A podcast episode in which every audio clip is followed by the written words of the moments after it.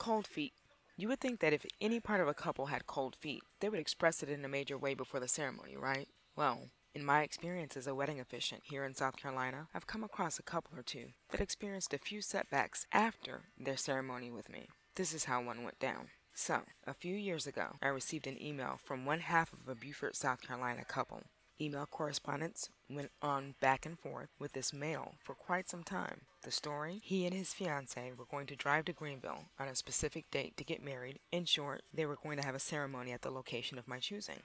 When the time came for the couple to come to Greenville, I was met with odd questions regarding ceremony attendance, pricing, and some other things. No biggie. I didn't think anything of it. On the day of the ceremony, the couple met me downtown Greenville at Falls Park at the Reedy River. I'd even made the couple a keepsake because they said they wanted to have a keepsake for the ceremony. Not a problem. Couple married, license paperwork signed, marriage license waiting in my hands to be mailed to the Beaufort County Probate Court. So what happens?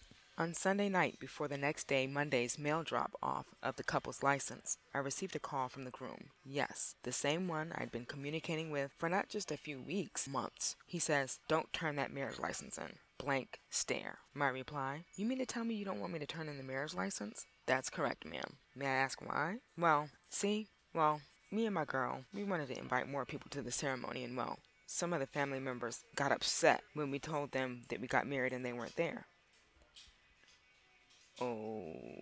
Okay, even more confusion. So, a few days later, the bride calls. "You turned our marriage license in, right?"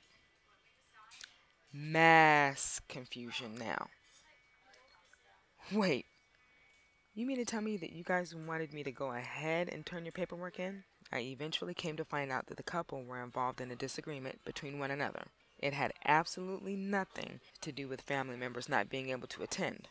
For those notaries public out there who decide to marry couples along with your commission duties, ensure that with each and every couple you join together in matrimony, turn in the marriage license no matter what. After ceremony and filing of the paperwork, you're required to turn in the paperwork within fifteen days thereafter.